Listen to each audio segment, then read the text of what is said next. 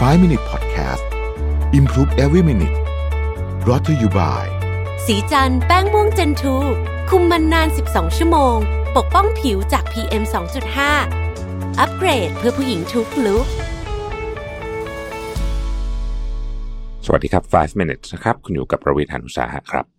เคยสังเกตไหมครับว่าเวลาหิวเนี่ยคุณจะจดจ่อกับอะไรได้ยากนะครับความรู้สึกว่าแบบอยากจะหาอาหารกินเนี่ยมันแทบจะต้องบอกว่าครอบงำนะฮะ ความรับรู้อื่น จนแบบแทบจะคิดอะไรไม่ออกเลยนะครับ บางทีเนี่ยเเรื่องที่คุณทำอยู่หรือกำลังจะต้องทำเนี่ยจะเป็นเรื่องที่ค่อนข้างสำคัญทีเดียวนะครับ แต่ว่าคุณก็ไม่ค่อยใส่ใจเท่าไหร่นะฮะยิ่งผ่านไปนานเท่าไหร่เนี่ยความอยากกินจะยิ่งหนักขึ้นเรื่อยๆนะครับ แล้วก็ทุกอย่างมันจะถูกคอนซูมแบบนั้นหมดเลยนะฮะทีนี้ความรู้สึกนั้นผมเชื่อว่าทุกท่านคงจะเคยเจอกันบ้างนะฮะในที่สุดเราก็กินอะไรเข้าไปแล้วเราก็หายนะครับทีนี้ขอลองให้นึกถึง ครั้งสุดท้ายนะครับที่คุณอยากได้อะไรมากๆ เช่น อยากได้โทรศัพท์นะฮะอยากได้เกมนะฮะ PlayStation 5กำลังจะออกแล้วนะครับ อยากได้รถ อยากได้คอนโดอะไรก็แล้วแต่ว่ากันไปนะฮะบ้านหลังใหม่อะไรแบบนี้นะครับ หรือว่านาฬิกาอะไรเนี่ยนะครับ ลองย้อนนึกดูถึงความอยากครั้งนั้นนะครับ ว่ามันครอบงำความรับรู้ของคุณแค่ไหนนะฮะ มันทำให้คุณไม่สนใจเรื่องรอบ ๆ ตัวหรือเปล่านะครับแล้วมัวแต่สนใจแต่ของที่อยากได้เท่านั้นนะฮะคนที่เป็นพ่อแม่ย่อมเข้าใจความรู้สึกใส่ใจแบบสุดขีดแบบนี้ได้ดีทีเดียวนะครับ อันนี้ก็เป็นความปรารถนาอีกรูปแบบหนึ่งนะครับ อันนี้อาจจะชวนตกใจนิดนึงเช่น สมมุติว่าลูกหายไปนะตอนแบบกำลังเดินเดินๆอยู่แบบหลงกันในห้างอะไรเงี้ยนะฮะคุณก็จะลนลานมากโดยที่ไม่สนใจ อะไรทั้งนั้นในตอนนั้นนะฮะนั่นก็เป็นความรู้สึกแบบนั้นเหมือนกัน ทั้งหมดเนี่ยนะครับแสดงเห็นว่าความสนใจหรือว่าใจเนี่ยนะฮะใช้คำว่าใจแล้วกัน คือเครื่องจักร ซึ่งแสวงหาและถูกผลักดันด้วยเป้าหมายจุดประสงค์ว่าความมุ่งหมายนะครับ และเป้าหมายจะทำให้เกิดการเปลี่ยนแปลงภายใน แบ่งพลังงานใหม่ การรับรู้ใหม่หมด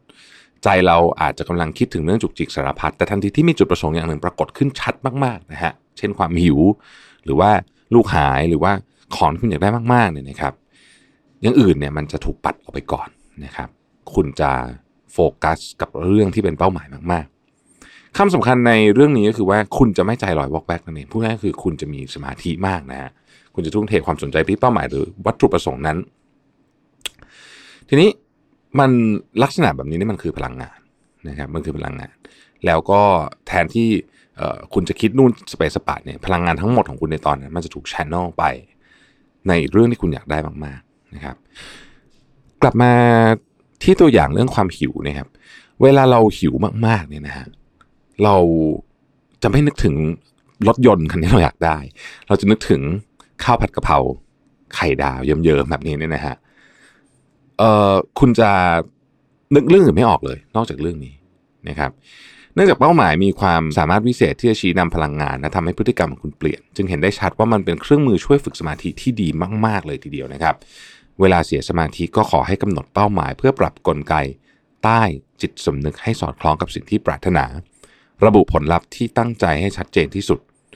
บางทีเนี่ยนะครับมันเป็นเรื่องง่ายๆ เช่น ถ้าสมมติว่าเราเผลอถ่ายมือถืออยู่บนที่นอนในประสบการณ์ผมโดยตรงจะนอนแล้วถ่ายมือถือเนี่ย แล้วก็หยุดหยุดเหมือนจะหยุดไม่ได้เนี่ยนะฮะ ต้องนึกจริง ๆ ว่า เรากำลังจะต้องทำอะไรนะครับ เช่น พรุ่งนี้เราตั้งใจว่าเราจะต้อง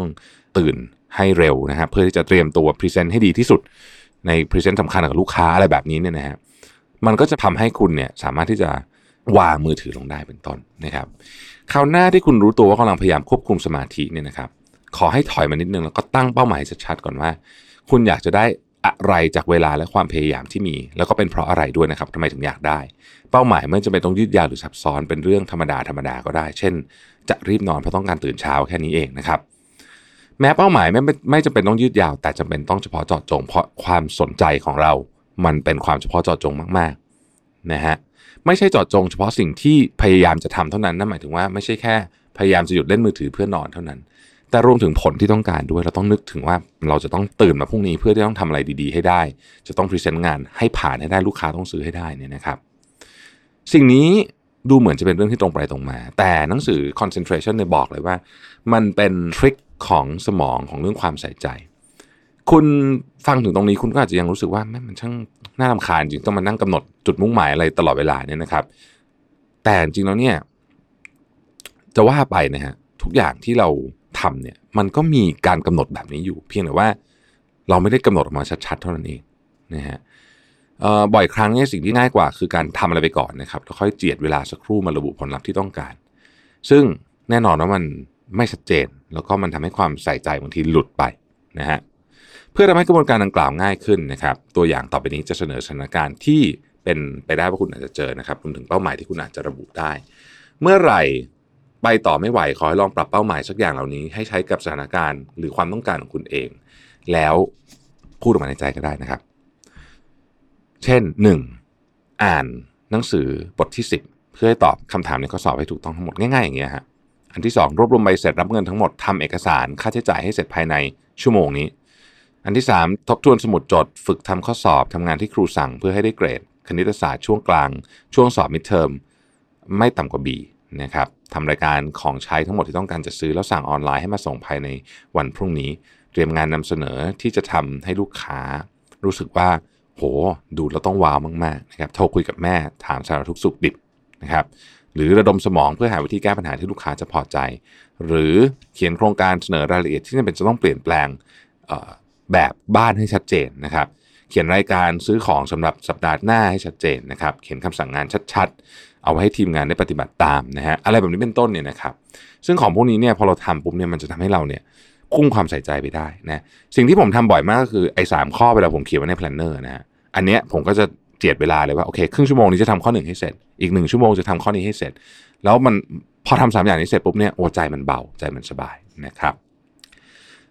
trick อันหนึ่งที่ง่ายมากก็คือทุกอย่างที่คุณทำขอให้มันเรียบง่าย เพราะว่าความใส่ใจของคุณเนี่ยไม่ชอบอะไรที่ซับซ้อนนะครับ ทำให้เรียบง่ายทำให้ชัดเจน แล้วคุณจะมีสมาธิอย่างน่าอัศจรรย์ขอบคุณที่ติดตาม 5 minutes นะครับ สวัสดีครับ 5 minute podcast improve every minute presented by สีจันแป้งม่วงเจนทู